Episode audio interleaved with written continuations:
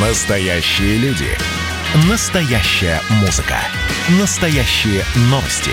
Радио «Комсомольская правда». Радио про настоящее. 97,2 FM. эм.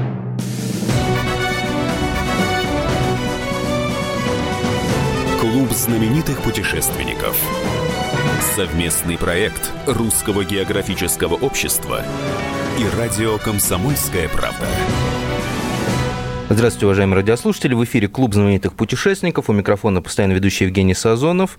А в гостях у меня сегодня человек, как так и хочется сказать по, по привычке человека удивительной судьбы, э, переживший множество приключений, да.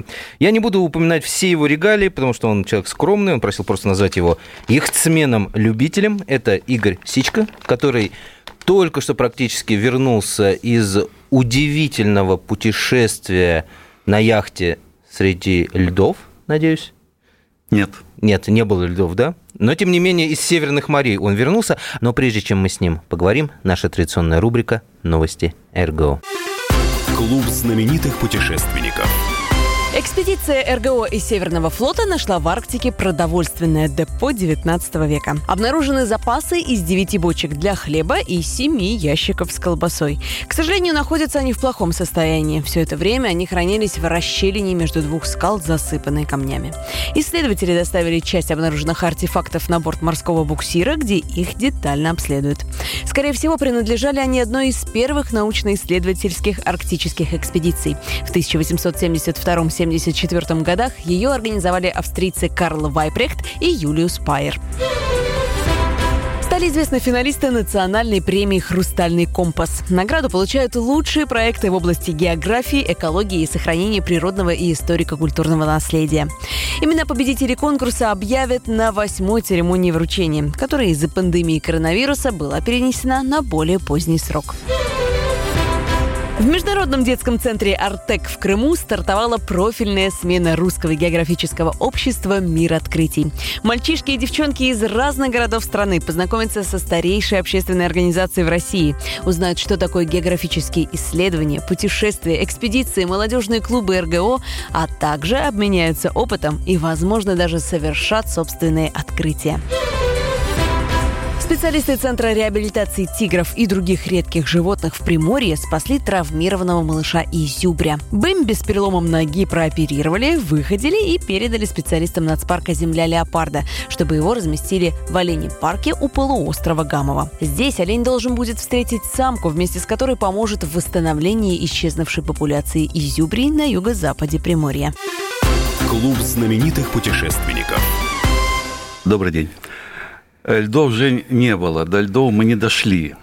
Географически не дошли и по времени не дошли. Это где-то там севернее и восточнее. Это была экспедиция, организованная, экспедиция, посвященная 75-летию Победы. И организовали ее Ассоциация кластер трудостроения и производства морской техники Архангельской области вместе с Российским центром освоения Арктики из Салихарта при поддержке финансово-промышленной группы «Газпромбанк» и при информационной поддержке Русского географического общества. Целью экспедиции ставилось привлечь внимание к памяти, к судьбе советских военных моряков, погибших во время Великой Отечественной войны, во время боевых действий в регионе Белого и Баренцева моря, вот в арктическом регионе. Ну и заодно, как было анонсировано, проверить возможности для массового или не массового, но туристического судоходства, маломерных судов, яхт и тому подобное в этом регионе. Мы вышли двумя парусными яхтами, небольшими, 12-метровыми, или как по морской классификации 40-41 фут. Яхты самодельные, не с верфей, построенные омскими энтузиастами – да, где, где Арктика, где Омск, да, скажите Да вы. все, все рядом, на карте все рядом. Знаете, даже на карте это не рядом. Если, если посмотреть, то даже, даже по нашей карте это, это далеко не рядом. А если по жизни и как бы вот так вот реально, то это совсем так, но если не половина, то, может быть, четверть или треть кругосветки. Ну, то есть Омск у нас, оказывается, город, который производит морские суда. Омск – это город, где живут э, энтузиасты парусного дела. Он стоит на Иртыше, да, и по Иртышу, по Аби ребята поднялись в Ледовитый океан и прошли вдоль побережья до Архангельска, до Белого моря. Яхта «Сибирь» ушла дальше в Атлантику, дошла до Антарктиды, посетила там станцию Беллинсгаузен, арктическую нашу, ну, собственно, они э, выиграли президентский грант на такой проект э, кругосветки арктической, антарктической с посещением в честь 200-летия открытия Антарктиды э, нашими моряками. И тут случилась у них маленькая неприятность в виде этого коронавируса. Угу. Схлопнули все порты приема, схлопнулась как бы инфраструктура яхтенная, то есть не зайти, не встать нигде невозможно. Поэтому э, там теоретически было возможно дойти до ближайшего порта и там встать на карантин уже, потому что вас не выпустят просто дальше. Э, либо как-то искать путь эвакуации на родину, что ли, так. Вот. Тем более они там немножко обломались в проливе Дрейка. Вот. Они выбрали второй вариант, э, и на борту там, попутного, будем так говорить, э, российского судна э, яхта вернулась в Петербург. А вторая яхта «Жемчужина», она, ну, ее тоже постигла в прошлом году судьба, она обломалась в Белом море, они дошли до, до Соловков, вернулись в Архангельск. Ну, поскольку, будем так говорить, это ребята, энтузиасты, которые вот на свои деньги, очень небольшие, эта лодка, лодка построена, содержится э, без всяких там грантов и прочих э, ну, не было возможности починиться быстро, поэтому они ушли э, в Омск, улетели, оставили на стоянке на зиму лодку, и по весне вернулись, и там уже как привезли какие-то запчасти, там все это починили. И тут возникла как раз вот эта вот идея, их обратный путь, который домой же надо возвращаться, да? Ну да.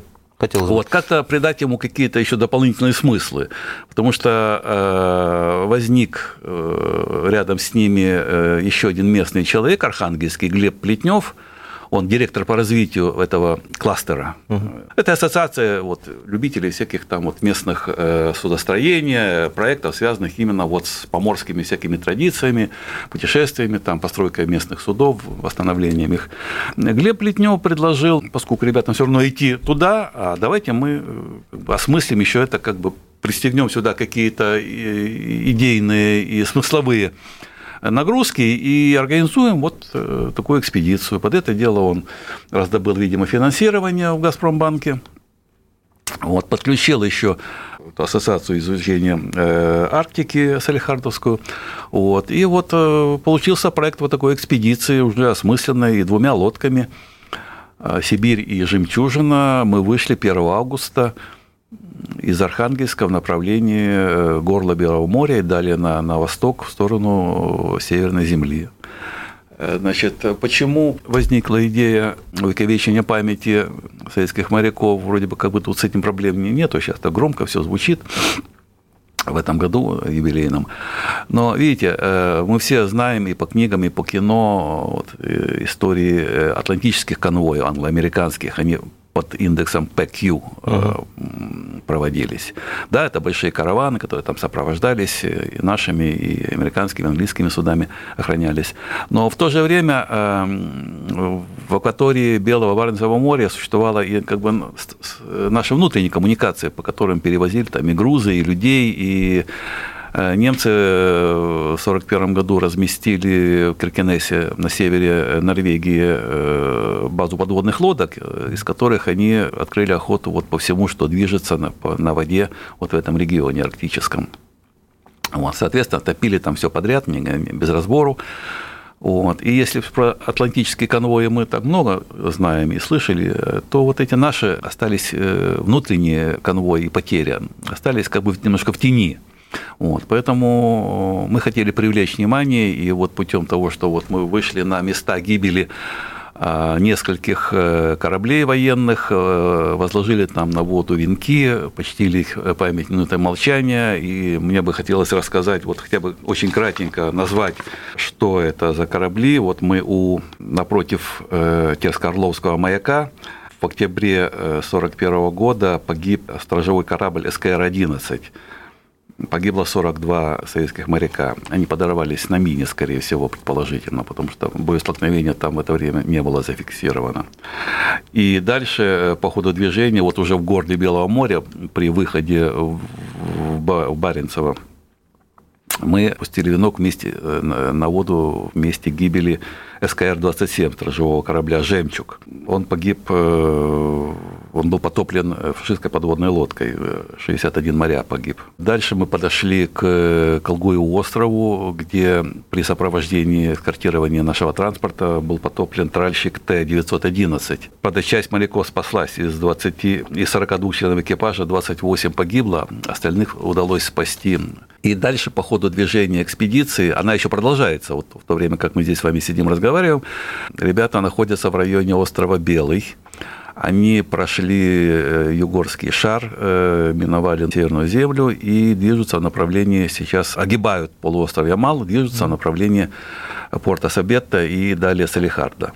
Мы ненадолго прервемся. Напоминаю, что у микрофона сегодня работает постоянно ведущий Евгений Сазонов, а в гостях у меня Игорь Сичка, яхтсмен, любитель, который рассказывает о своем удивительном путешествии на яхтах по Северным морям.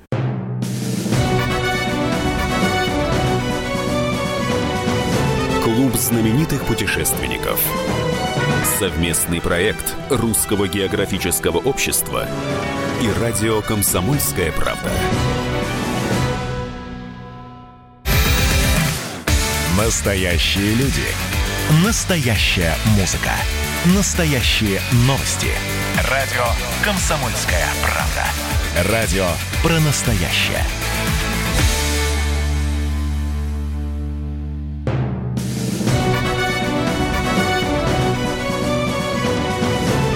Клуб знаменитых путешественников. Совместный проект Русского географического общества и радио «Комсомольская правда».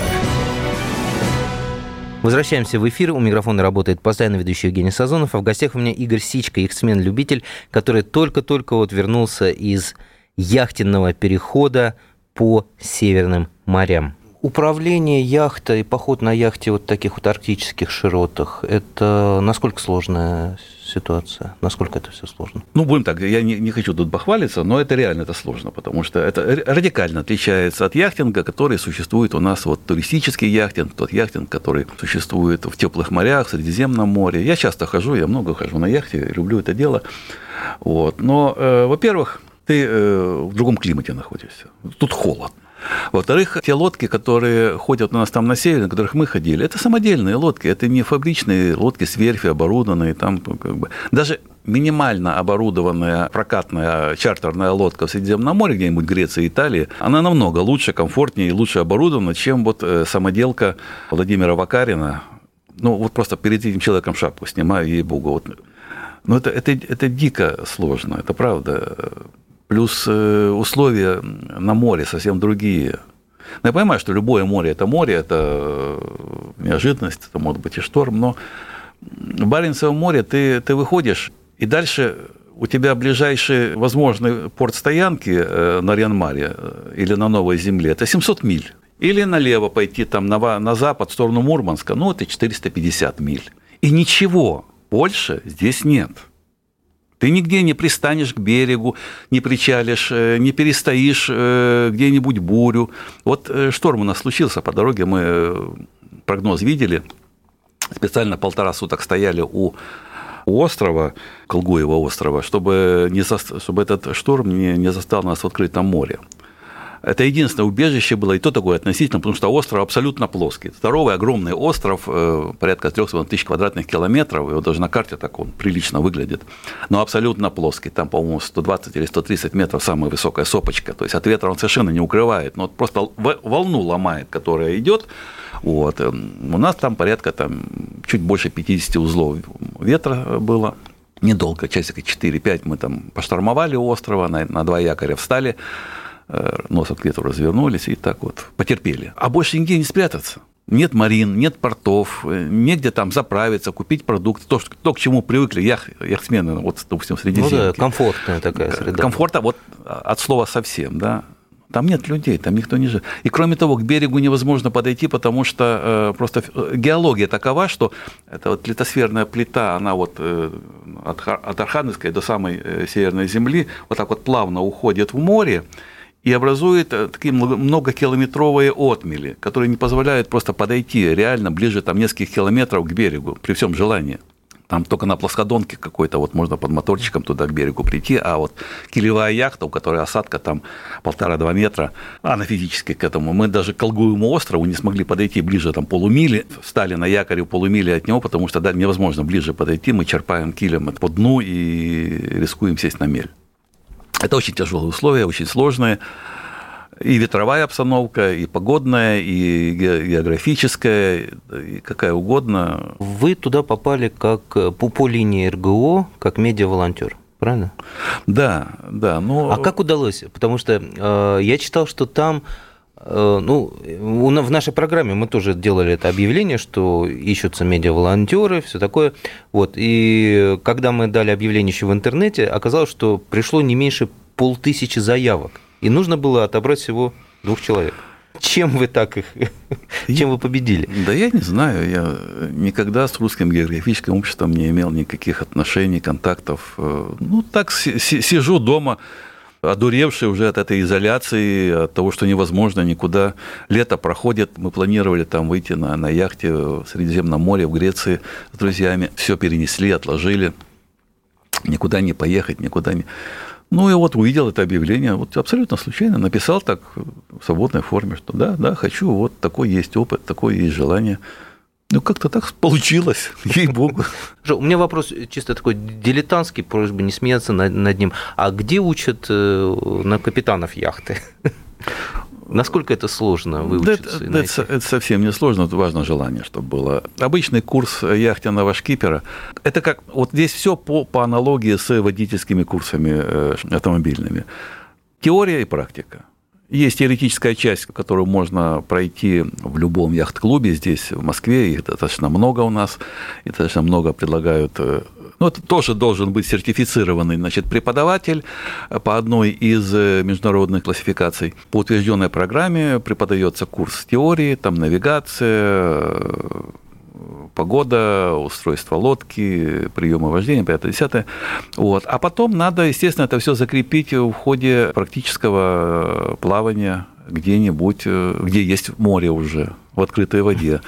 Чаще всего э, такие курсы проводят потом вторую часть. А, а иногда совмещают это две части вместе. Вот я, например, совместил это все в одном походе в то время, когда учился где-нибудь в Средиземном море, в Турции, там, в Греции очень много русскоговорящих есть инструкторов, которые преподают то есть это неделя теории, неделя практики. Вот, допустим, у меня это заняло, я когда понял, что мне это нравится, и я хочу этим заниматься, я несколько раз до этого сходил просто юнгой, матросом с друзьями, а потом понял, что я хочу этим процессом сам управлять, что я хочу сам выбирать маршруты, и мне нравится это дело.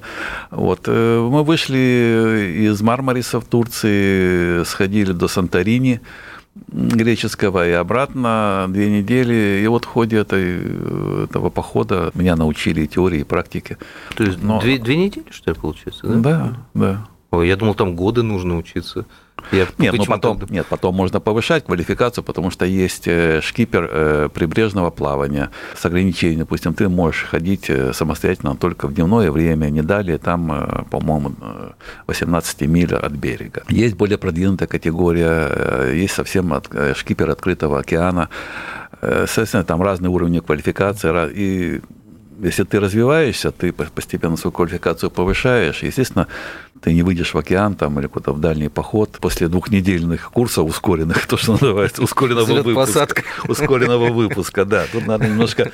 Вот, опыта великое дело, потому что, ну, это как... Ну, полностью сопоставимо с автомобильными курсами. Ты, тебя научили руль право, руль лево, а ты выезжаешь на дорогу, и вот все как бы... И, и первая мысль, господи, зачем я сюда выехал? Да, что я здесь делаю? Что я здесь делаю? Вот. Да через пару лет ты на дороге себя чувствуешь, как в родной стихии своей, думаешь, как я до сих пор без этого обходился. Благодарим сегодняшнего нашего гостя. У нас в гостях был Игорь Сичко, яхтсмен-любитель, со своими удивительными рассказами о том, как он э, путешествовал по южным морям и по северным морям. И, и эти путешествия явно были незабываемы, как вы могли понять сегодня из нашей программы. У микрофона был постоянно ведущий Евгений Сазонов. Встретимся через неделю. Удачи вам, путешествуйте по суше, по морю, под парусами, с мотором, везде, где только можно, и изучайте географию, царицу наук.